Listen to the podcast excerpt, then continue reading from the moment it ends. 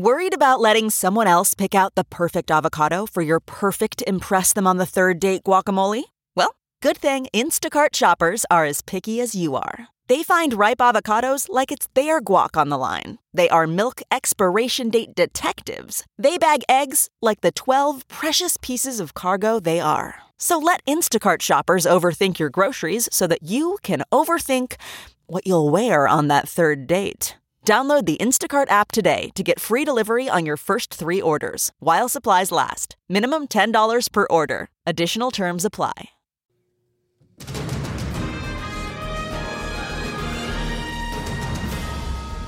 The year is drawing to an end. It is December 15th. This is Heidi Hatch with KUTV 2 News. Greg Hughes, as usual, is out gallivanting across the state doing yeah. something. And so we're filling his chair today with Representative Tyler Clancy. Thanks so much for being here with us today. Thank you, Heidi. I hope too many people don't stop listening right now. Oh, no, so. they're oh, here no, for they it. just got excited. They settled. They were like, yes. no, Greg, what? And Maura Carabello here as always. So this is kind of fun because usually it's like three old people in a room talking old people stuff. So and now it's three young right. people. Yeah, and now, now you, three you brought people. the average age of us all down, so we'll be all young and hip. So thanks for being here.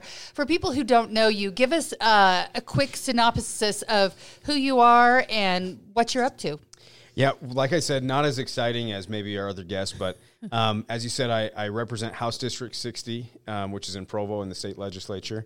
Um, I am a Republican uh, and I'm a police officer in my day job. I work for Provo City Police Department. So never a dull moment, whether it's the legislature or law enforcement. So I'm a glutton for excitement, I guess. I always ask people how they pull it off with their job because I think my job would never give me a month or two or three off to go be a legislator. How does that work when you get a job and you tell your boss, "Oh, there's this session I'm going to be skipping out on"?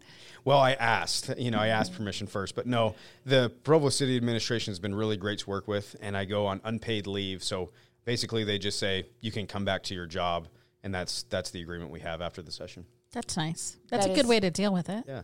I mean, it's not nice for you and your home income. oh, that's great. That is terrific. I don't know if people realize how much time it takes um, to serve because it's not just the 45 days. There's interim every month, but then you, people call you. People call you all the time, and you get involved in life stories, which I think is the cool part about it being representative.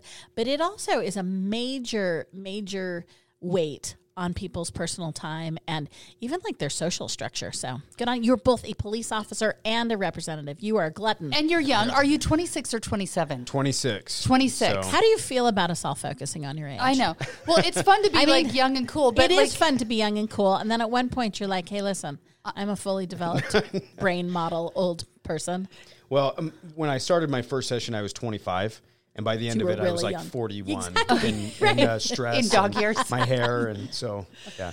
What made you want to get into politics? Because we're at a point in our country where we're trying to find I called them kids because I can have kids your age. That's hilarious. You're like, get me out of here.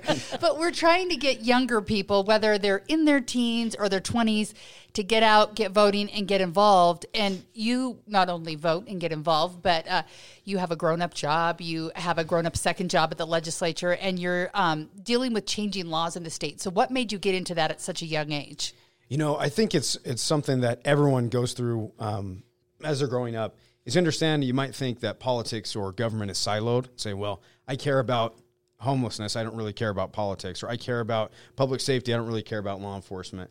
But um, whenever that day comes and you realize that there is a nexus with all of the issues that you care about, you either you know you're on the table or you're on the menu. And so I thought to myself when the opportunity arose, um, let's uh, let's jump in and see if we can make an impact. Awesome, I love so it. We published the Ledge Guide. I say that as a precursor to say I'm not stalking Representative Clancy. But uh, and get yourself a ledge guide. They're the best. This, yeah, they're they're great. if this is wrong, you can correct me, but don't really because it's a good stat either way. Just like nod. Um, I if I remember right, sixty something, sixty four percent of your district is 18 to 24. So that is also so one thing I went because it has the college campus. Yeah, but it. I used to do a ton ton of campaigns, and one time we went through the brain damage of taking um, eh, well, certainly every congressional district, but it was something like 80% of all elected districts um, in the House and Senate could be determined by the college campuses if the people going to those colleges voted. I mean, it is enormous power that folks under between 18 and let's give it to 30. Um, in your case, I think it is 24 is the stat in your district. But if if groups who feel disenfranchised would activate. I mean, I know that's a little bit of a civics rec- uh, like lecture there, but when we look at your service, I mean, you are in the sweet spot of representing actually your peer group. I mean, those who are in the demographic are are your age. I think that's cool. That is cool. Do you find I that don't think when you- that's true in my district, When you go talk to people, um, let's say around the college campuses, do they change their voter registration to where they're going to school, or do they have it so their mom sends in their ballot and votes to wherever their home is with their parents? It it all depends, I think, um, how engaged they are. Yeah. Um, people who are engaged, they want to bloom where they're planted. If they've, you know, moved here from Cache County to Provo or wherever it might be, that um, people who are engaged realize the power of a vote. We just had a, uh, municipal elections, and some of those elections were um, about a 200 something vote margin. So if you think your apartment complex, you know, it has 500 people in it, um, that has an impact. And so I think really it's more of it to, to Maura's point, it's education is you can make a difference. You can register. Here's what you have to do and uh, go out and vote. So can I keep? Can I Yeah. ask you one more question? I like Deep Thoughts by Maura. Well, this isn't deep. Aren't weren't you? were- Are you originally from the South? Yeah, my So what's what's up with not having an accent? well, my dad was in the military. Oh, so okay. So the South Carolina was That's a yeah, right. stop on the way. Yeah, he got into law enforcement after the Oh. military, and um, I don't know. Both of my parents are originally from New York. Um, moved all they moved all over with the military, and then you know raised a family in South Carolina. But I always knew, um, as Brigham Young said, this is the place. wow. so So did you come here for school, or how did you? Because your family didn't move here, right? we we've had lots of family and friends out here, and so we we would come out quite often, probably every every summer, sometimes for the holidays, and then eventually I came out here to play lacrosse at BYU. I know Maura has Yay, a lacrosse. connection with lacrosse, and so um, and then same thing, just bloom where you planted. I knew this was uh, where I wanted to grow up and raise a family. Awesome. I do love the South, though. When I think about retiring, I'm like, I'm going to go to the South. So Yeah, I feel like you're. I feel like you're beach bound, Yeah. ocean bound. I, I need ocean and warmth. Although this winter so far has not been that bad, and I guess I shouldn't say winter because this on is the last yeah. official week of fall. So Right. we'll enjoy it, and we'll get into the holidays. But first, we got to talk. Um, some tough topics and what's going on this week. We're going to get to Lieutenant Ridge Alkonis, uh, Biden's impeachment inquiry, and uh, Utah AG Sean Reyes keeps making news. So we're going to get to a few different issues, but I want to start with kind of the grassroots effort of trying to get Lieutenant Ridge Alkonis, if you haven't heard his story, released from a Japanese prison. Uh, he's been um, in prison for, I think, 508 days at this point. He has a three year sentence he's serving. Uh, his doctors believe that he had altitude sickness, passed out at the wheel of his car. Um, while he was serving in Japan in the military, he was driving with his family after a hike. Unfortunately, a couple people died. He has paid restitution, I think, in the millions of dollars, which is customary in Japan. But his family's been fighting to get him back home because they no longer live on base. Um, I think they felt largely abandoned by the military. Maura, I'm going to start with you. I know you've been super involved, but Maura, um, when you watch this, there's been kind of a grassroots campaign largely here in Utah, uh, trying to get the government to pay attention to his case and talk about whether uh, his sentence was fair or not. What do you think when you see how this has worked out? I'm I'm of two minds with this, so I'm going to give you a really bifurcated answer on it. One is just like a great example and of dedication and um, of really tenacity for particularly his wife and his family. Yeah. So you have to look at the fight that they fought, which I think is what like the best version of your family coming and showing up for you. So I'm really conscious to like really applaud the effort that she did, really relate to fighting for someone you love in the circumstances and and the in the unfairness that she felt like they were subject to and um and really staying at it when no one was paying attention, staying at it long enough that some people started to pay attention, staying at it long enough that then important people or people who were in positions with microphones could help her. And so the path that they took, I also want to give a shout out to the representatives uh, like Mike Lee and like Tyler, who heard the call and brought their voices to advocate for him. So that's one part, and I feel very genuinely about that. The other part is one of Americanism, in which I'm saying, you know, Japan has the right to have their laws just like we have our rights. They stayed within their laws. It was an extraordinary punishment. Actually, they're very, I mean, we know in the United States, dependent and variable manslaughter, meaning someone had an accident and didn't mean to kill someone. We lock people up for that, depending. I mean, there's variations Yeah. in that. So I wouldn't call it cruel and unusual. It's an American law, too, to say even an unintended, an accidental death is a death nonetheless. And, and there are good people who have had accidents and still have to pay for it. And it is not ours. I think it is so fundamental to being a good international player to respect the laws of the land that you're in. Whether you're in the military or not, I think is not of regard for me. And um, I know he's asserting that he has an accident. He also admitted to guilt. I know there was as someone who also lives with a law enforcement officer, I mean, I know the admission of guilt is not always an admission of guilt. It's sometimes navigating the process, but nonetheless, it sort of went into the official record. Um, so I'm mixed on sometimes the action of America thinking that they're an exception to other rules, that there's somehow something special about us and we should be treated special. I think that Japan has, you know, a history. We we have dominated. I mean, as we know, since World War II, we put a pretty heavy hand on it. We were pretty. I mean, we still are incredibly involved in the Japanese legal structure. So I want to give my sort of my balance to good fight by his family is there there seemed to be a sense of American entitlement in some of our messages, in which we were like, "How dare you put your laws on us?" I, I, I will say it's markedly different in my mind than like a Brittney Griner situation where this is just a Russia has no credibility. I think Japan has credibility. I think they followed their rules. I think they followed their laws. I think it wasn't cruel and unusual. So I'm both sides. I'm like, hats off to this family for fighting the fight that was personal. And if it were my family member, I hope I would have the courage to do what she did. But I also I recoil a little bit when Americans get too declarative on a system that deserves a little bit of respect and reciprocity from Americans. And Taylor, I know you've been involved. I don't know how involved with the family and making sure this happens.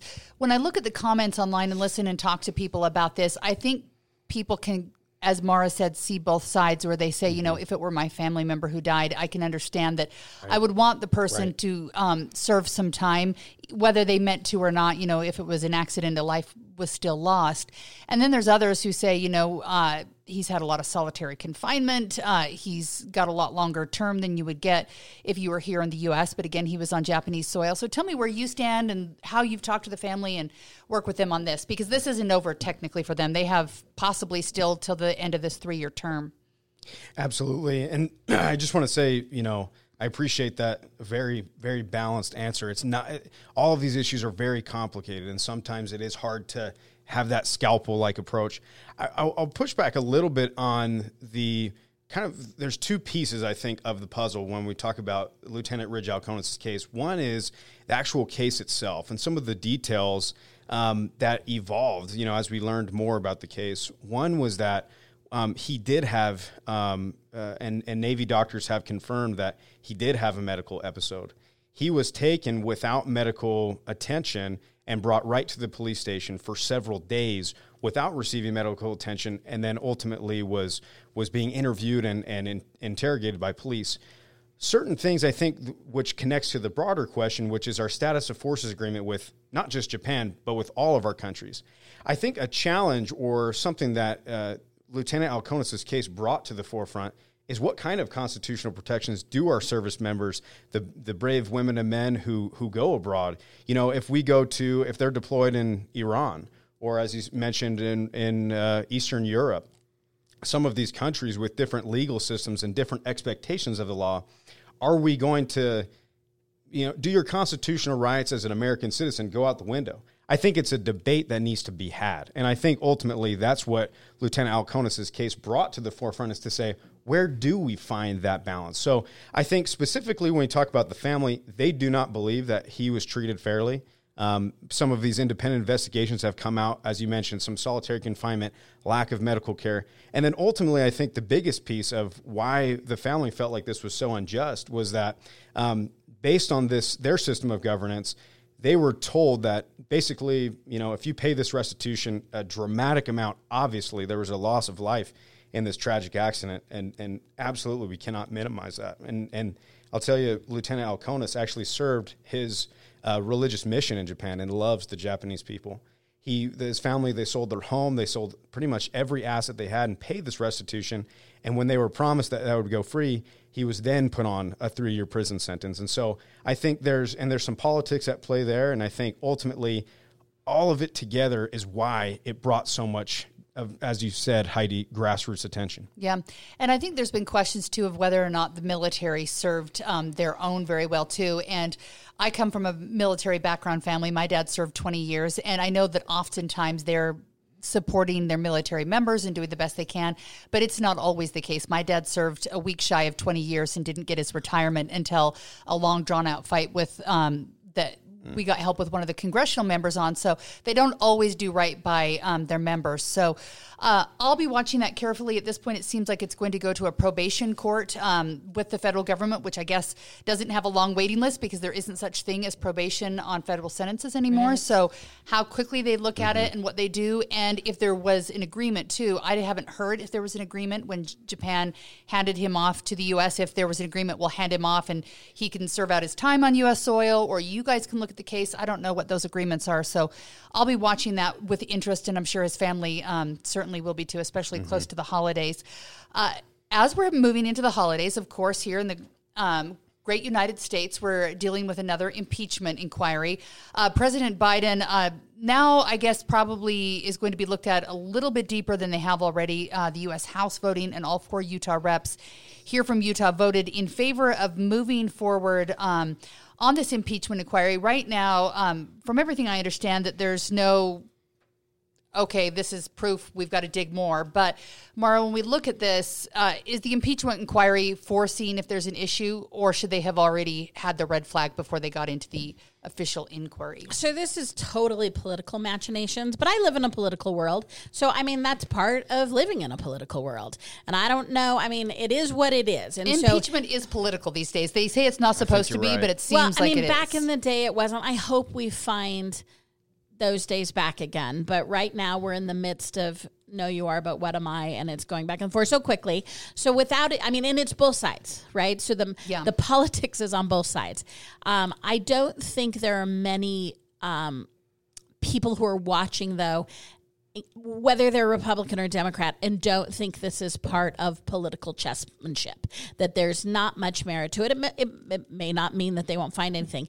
The one thing that we're doing right now, and I, I'm going to attribute this to our delegation. So, one of the things that I think is interesting is if you talk to moderate Republicans on the record, they don't think there's any there there yet who knows about the future, but that there's no there there yet. And they're, I think, a little frustrated I think there's this great body of moderates on both parties who are so frustrated with the fringes playing these games. But the reality is, when you're a team player and when you're in the game, you're often just saying, okay, that's the play that's being called.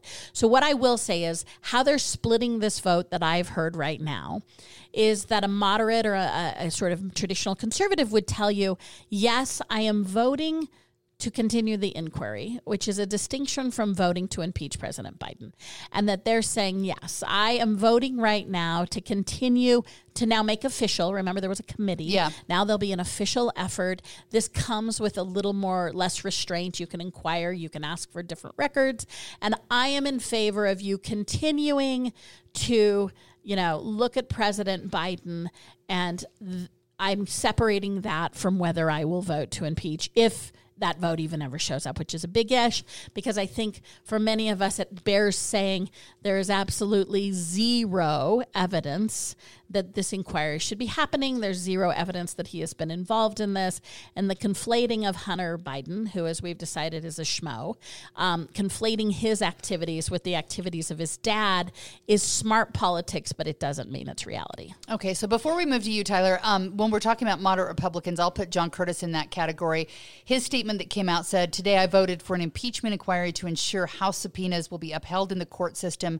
To be clear, my vote does not mean I will support impeachment. I will not draw any conclusions until the end of the investigation. Owens' uh, statement on um, also probably on the more conservative side of Republicans, says the White House is working overtime to impede investigations of public corruption at the highest levels of government, and the American people are demanding answers. I voted yes on today's resolution to formally open an impeachment inquiry. Uh, there's no smoking gun right now, Tyler, but I think a lot of people say that Hunter Biden doesn't have a lot of qualifications for the jobs he had, and he likely was influence peddling, is the phrase they use. Do you believe that to be true from what you hear, or are you in the point where let's just listen and see where this goes? No, I, I agree with the assessment of that. The inquiry is really just pushing further for those answers. Ultimately, the I think the main question in many people's mind, to your point, Heidi, is that um, you know how did Hunter Biden make millions of dollars while his father was the vice president and the president? You know, was it a legitimate business that he was on the board of Burisma, the Ukrainian energy company? Um, as as many people agree, yeah, kind of a schmo. Um, was he selling artwork? You know, when he sold artwork for 1.3 million dollars, you know, what was in return for that? So I think to and, and Representative Curtis and Representative Owens kind of hit on that piece is that the nexus isn't just Hunter Biden here in a vacuum. Is is that what did uh, were there strings attached with some of those jobs that you said that he clearly, at most, you know, reasonable people can say dramatically underqualified to be, you know, in these different roles that are making millions of dollars a year were there strings attached? And those question marks kind of loom large. So I think the inquiry is going to be good moving forward to get those answers and get that clarification. Okay, so can I, I on behalf of the entire Republican Party, I so if we are concerned as an elected body about nepotism. And I'll define nepotism. Nepotism is not that you work with someone who you're related to. Nepotism is that the guy you're related to is an idiot and shouldn't have the job, right? Which is the which is the assertion of Hunter Biden. So fair enough on Hunter Biden. But if we're concerned about that, I really think that the entire Congress needs a colonoscopy at that point because and, and I'm gonna yeah. I'm gonna even yeah. say that to the House. The the the Utah House the amount of sons who are working on behalf and the amount of siblings and related people who are in the political ecosystem. If we really are earnest, and again, I would stipulate it's not an earnest activity, it's a political activity. But if we're really earnest about it, then then our system, I mean, our system since the founding fathers has been weighted down by the notion of is it who you know or is it what you know? Well, listen, I can only imagine that you have – thousands of Republicans nodding their heads at what you just said. And I, I really don't think that's a political issue. So many people have been frustrated, um, whether it's kind of the grassroots left or that grassroots right, and there's lots of different names and bubbles and Venn diagrams we could put in. So many people are frustrated by the seeming revolving door between, you know, Congress and lobbying firms in K Street. And so I think the more that we as Americans can do to, you know, Senator uh, Ed Muskie from Maine many years ago said, um, sunlight is the best disinfectant, and I couldn't agree more when it comes to that um, that piece. But the House is controlled by the the Republicans, the Senate's controlled by the Democrats. The the Senate actually hasn't had an appetite for an impeachment inquiry, right. and the House has. And so it would be great to see our delegation, who seems to be interested in exploring nepotism, to really explore it in a meaningful way. I would just like to see our next president of the United States not have adult children that we have to deal with this because the last couple presidents we're only electing bachelors, uh, either bachelors or somebody young who has young children. So, like if they're influence peddling, it's in kindergarten and then maybe trading right. their sandwich hey, from the hey, White House say, chef. Can you say Obamas? right, those girls. They had young girls. They yeah. weren't. They they maybe they were selling lemonade on the side and making bank. I don't yeah, know, but could be they were too young if they were getting it from Amy the White Carter, House chef, the back stuff. in the day. Yeah, I think she was pretty clean. yeah, so I don't know. So it seems like simpler times when there was younger kids and no adult children involved. So I think simpler times could apply in general, man. Like to everything. Oh, uh, I long for those. Well, the worst. Christmas wishes may come true. Right. I was going to say. Uh, Tyler, you first on this one. Uh, the Utah Attorney General, um, Sean Reyes, uh, he has been under the microscope because of his relationship with Tim Ballard of OUR. It seems like Tim Ballard. Um, starting his efforts with OUR happened at the same time that Utah AG Sean Reyes came into office. And so, uh, what may have started out as may or may not. I guess it was probably just a normal relationship where it was something he was interested in. Who knows what's happened after that, whether there were any issues. But now there's questions of whether or not he should give up his calendar. And his office right now is arguing that it's personal. He doesn't have one that's actually for his government job. But uh, right now, I believe the Deseret News and the Tribune have both sued, and I think that other news stations have added their names to that list, saying that if if it's his schedule that's kind of controlling where he goes, who he meets with um, as the attorney general, and maybe even outside of that, that that should be part of the public purview. Uh, what do you think about that? Well, let me preface this, Heidi, by saying I am a I'm a country mile from a legal expert, but the way that I've read the code, That never stops I was going to say, That yeah, is not but- that is not a factor at this podcast. yeah, then comes the but, you know, but the way I've read the code, it does seem pretty clear that there is a grandma exception to daily calendars. I think in the attorney general's case, it probably makes sense for many events, uh, meeting with certain victims. You don't want to expose someone and um, to you know if there's pending litigation or things like that or whatever that might be. However, I think going back to the you know the sunshine is the best disinfectant. I think if I was an advisor to Attorney General Reyes, I would say, you know, let's do everything we can without exposing victims or pending litigation. Let's do everything we can to rebuild that trust that uh, I think clearly many people feel has is compromised. Yeah. I was talking to someone recently who um, was close to the Attorney General's office, and they're doing a lot of great work behind the scenes of what isn't what everyone's focusing on. I mean, they do good work every day. And I think there's a frustration in his case or other cases that if you run, that you'll be chased. It's like the it's what wild animals do. If you run, then the, the jaguar will chase you. Maura, is this a time to not run, open the books, and hand them over, or does he have a right to keep that private? He has a right to keep it private, I think, if you're looking at the law. But absolutely, as a strategy, I completely agree with Tyler. Like, rule number one of crisis communications is just like tell the truth.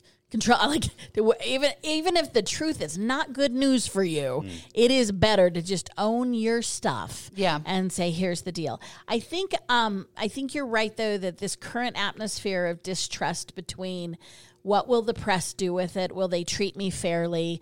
Um, will they not treat me fairly? And uh, he- if he hasn't been keeping, if it's true, he's been keeping a public private calendar kind of mushed, there's going to be a ton of redaction that's totally fair and it's going to be like his haircut or something. But when I look at it, I'm going to feel like it's sketchy. And so he's a little bit in a PR no win right now. And so he's in a bind. I mean, asking for this. I think puts him in a bind. The other thing, remember, in addition to OUR, some of the criticism that this office has faced now for three attorney generals is golfing trips and fundraising trips. And so um, I think that a cynic public often attributes back in the day, I think there were more junkets than there are now. I Yeah. think a lot of times uh, elected officials go places, but they're actually inside rooms for 10 hours a day and it's not so fun. But if I see that Tyler's been to Cabo. I don't care what he says he does there. I'm like, meh, you were totally. He just, was up yeah. to something. Rest Who assured, paid I for have it? so I think he's in a genuine public relations bind. If it were me advising him, I would tell him to own it and control it. Uh, just by deflecting it, I think it makes him seem a little more sketch I, that he's hiding something right Yeah. there's this intuition that if you didn't have anything to hide you'd show it to me I want to cross stitch that on a pillow. Own yeah. it and control it. yeah so It's trademarked by Yes. so It's Maura's. That's you right. can actually go to the yeah. website. Yeah, if you'd like to buy the merch, we have. um, no, so I think he's making a, a mistake in public relations, but I do relate to. I think he's feeling a little cornered. I think he's definitely. So remember, he's also an attorney. Yeah. So his reflexes are going to be mitigate legal risk, and I mean, if you're mitigating legal risk, then I think this is a, a move you'd make. Okay. Well, if you're thinking about New Year's resolutions for the Exoro group in the Yes. new year, Okay. think about merch. Okay. Oh, yeah. nice. Yeah. All right. I'll start crotch cross stitching for you if uh, you'd can- like. Can we shill it here? Can I like at the end of Absolutely, each podcast? sure. As long as your children aren't shilling it for you, it gonna has to be Oh, you. that's right. They're Yes. not selling art. Yeah, exactly. Okay, fine. fine. Yes, um, I know. So, all right, just an idea. Just think about it, mull it over. Um, while that's happening, uh, Utah Democrats, Maura, are calling on Reyes to resign. would that be the right answer for him, or does he serve out his year, just um, own it and control it, as he said, and then finish up your work? Hey, good for the Utah Democrats for putting themselves in the conversation. So I'm just going to give a tactical shout out to raising your hand and saying resign. I mean, there's no merit to it. It doesn't make any sense. But for a party that needs to think of ways to insert themselves into the conversation. Look, I said I'm- your name. I'm gonna, yeah, exactly. I'm like, we're talking about you, yay! Uh, I I don't know that there's much there there to calling for his resignation right now in terms of back to the conversation we just had about Biden and impeachment. Like, could we be serious when we're asking people to leave? Like, I'm not saying I, Reyes should be there, but like every time anybody does something, if we're going to go to the heavy tool of resign, impeach, you know, slice their arm off. And so he, I don't think a call for him to resign is that serious yet. There are no charges. They're vague allegations, Yeah. but there we're so far away. I think there needs to be merit other than I don't like you and I don't like what you've done. I think we still need to be, be serious about process. And I think asking a, a duly elected independent official to resign is process. So good for the Democrats for getting their name in the news cycle. Yeah. AG Sean Reyes, if you're listening to this podcast, as everyone here in the great state of Utah does, this is your official invitation. I'll sit down. We can talk. We can answer questions and um, own it. How does it go again? I don't know. It wasn't a thing. I think you said own it, control it. There you go. Own it, control it. So there we go. We're going to have the conversation. Derek Brown officially put his name in the ring. Are you hearing in Republican circles other names that are thinking about running? Well, when I signed the contract on the podcast, I said no. no, um, I am. I'm confident there'll be you know a litany of, Yeah. of candidates throwing their their hat in the ring. Um, it's going to be very interesting. I think who the electorate you know kind of magnetizes to. I think there's room. I think there's a lane for kind of uh, you know I've heard many of these potential candidates talking about hey it's a clean slate. Hey we're focusing on the nuts and bolts of the office, things like that. So for me, I'm going to be very interested to see you know who the you know not just Republicans but just everyone in the in the state of Utah gets behind. So, uh, one thing I've also been watching this week, and I feel like as soon as this week is over with, uh, it's officially into campaign season and presidential 2024 and all things races going on. But the votes that are happening in the last couple of weeks show me very clearly, um, even in Congress, that an election's coming up. So, I was watching the FISA vote, which I don't completely understand everything that they're discussing and dealing with, but I do know that people are concerned about some of the uh, FISA warrants that come there. And one of the surprises was when you look at reaction on social media is that Celeste Maloy uh, voted in favor, along with Mitt Romney and Blake Moore from our Utah delegation, to keep those FISA warrants in place. And I think a lot of people, when Celeste Maloy was running, thought that she was ultra conservative, that she was President Trump in female form here in Utah. Tyler, are you surprised by her vote there, or um, no, because she's a new congresswoman, and we wait and see how she feels on issues. Well, um, I would say that the the larger issue at play, because I think if it was as a standalone FISA reform vote, it would be very different. But I think you know President Trump calls it the swamp. Uh, Senator Mike Lee calls it the firm. But really, what they've described is kind of this good old boys governance, as as Maura alluded to earlier, where you stick these very unpopular provisions, things like taxpayer funded abortion for the military, or this FISA reauthorization, into a broad umbrella that says funding the military. And so I think that's that's what you're going to get when you have omnibus legislation. That's you know you have a broad goal that's very you know just your average person of course is going to say well if, absolutely we should fund the military. And so when you put these different provisions in, it puts these members of Congress in a different spot than if it was a standalone vote. Yeah, I mean, I think what that that's interesting about this bill is one, the Congress was so desperate to do one of their fundamental tasks, and it's a win for both parties to fund the defense budget. Yeah. and it was it's also a bigger loss even to not fund it. So the pressure of funding the defense bill exists. And so what you saw with FISA, which I think a lot of us question. I mean, I the partisanship on this is interesting because it's not actually straight across. The notion, I mean, sort of I come from the left saying th- this is akin to you inspecting my hair and having you take off my shoes, meaning I think it's just government overreach and I think it's a reason for you. They're not arresting any any of the big fish do not get arrested through these so-called tactics that you need to take my personal information. So it's a weird it's a weird partisanship. There's a big Venn diagram, but if you looked at it, it makes you suspect, in me reading the defense bill, that there's a couple of really strong, powerful supporters of FISA because this is a total wimpy kick the can. I think it was a three month authorization. Yeah. It, it completely takes the teeth out of making it in law because I think it's incredibly controversial and no one wants it to stand alone. And you suspect that there is a powerful member that shoved it into the defense, It was powerful enough to put it in the defense bill, was powerful enough to have it short run. I mean, you know, the compromise was that it was a short run. And you are looking at a delegation in general who can't take the political hit of not passing the Yeah. defense bill. Because you see Senator Mike Lee, who I think oftentimes takes his um, stance on moral issues, and this Right. was one of them that he's taken a big stand against online. But then you look at Blake Moore, who represents uh, Hill Air Force Base in the district up there. So obviously, he's going to vote um, for this military spending. And I think this is like the number one thing that drives me nuts, nuts about Washington D.C. is that we can never just vote on issues. We know we have to fund something, and so we shove something in that nobody likes. Tastes like boiled Brussels sprouts, and we're like, everybody's going to eat Because them. that's true. I think this is a this is a, a corroded part of our law that, if given a fair discussion on the floor, I think you'd find rather consensus. Meaning, and you're looking at just a couple of big operators too. The other thing that is unique, sometimes it cuts for him, sometimes it cuts against him, is that in addition to be philosophically opposed, um, Lee does not mind being an obstructionist, and that can sometimes work work against you. I mean, if you look at, at at the fact that we haven't been able to place military generals because we had a single obstructionist, um, Lee's okay with with bad consequences for what he sees as a good ideal.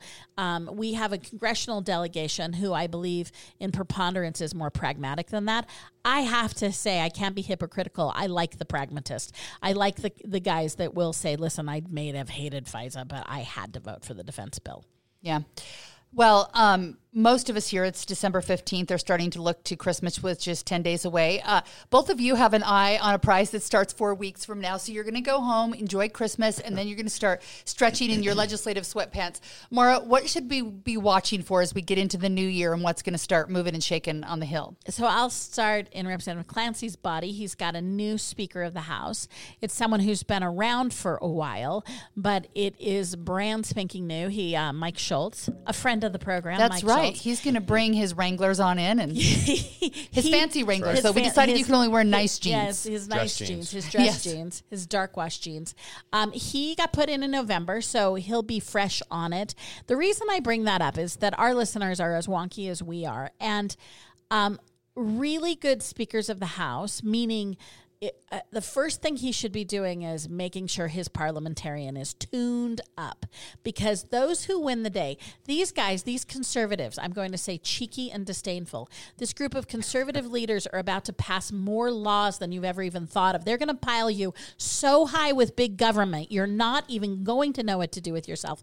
But but what that requires is a mastery of the system. And so I'll be interested to see what Tyler says about like part of it when you're that busy is can the speaker take House bills and get them passed in the Senate? Can they deal with the Senate about what the House wants? And then can the representatives move their bill up? There's as much art in what gets passed um, as there is merit. I, I'm not suggesting through, but like just knowing the process. So one of the things I'm watching, in addition to the slew of usual things, education, water, um, they are promising that they don't have money, and they're promising a tax cut. That'll be a great conversation to see too. But uh, watching how the system works. If you haven't started watching it, it's like watching football and not knowing how the defensive line works. It's much more interesting if you understand uh, which players to watch. For sure. So, uh, as you go into this and you're getting ready for the session, what's your on your number one of the to do list of things that you want to accomplish? Yeah, eh, that's a great question. I want to just say too, on Maura's last point, um, prior to the legislative trash session, talking? no, yeah, yeah. Let's get The back to that. the narrator, there was a finger pointed. Um, no, uh, you know, talking about the FISA, I think it was ironic that when the Patriot Act first made its way through Congress, it was progressives who were saying these warrantless searches are going to be used on American citizens. So I think to your point about the Venn diagram, very interesting. getting back to the legislative session, my number one priority is, has really just been the the two ears, one mouth rule is listening.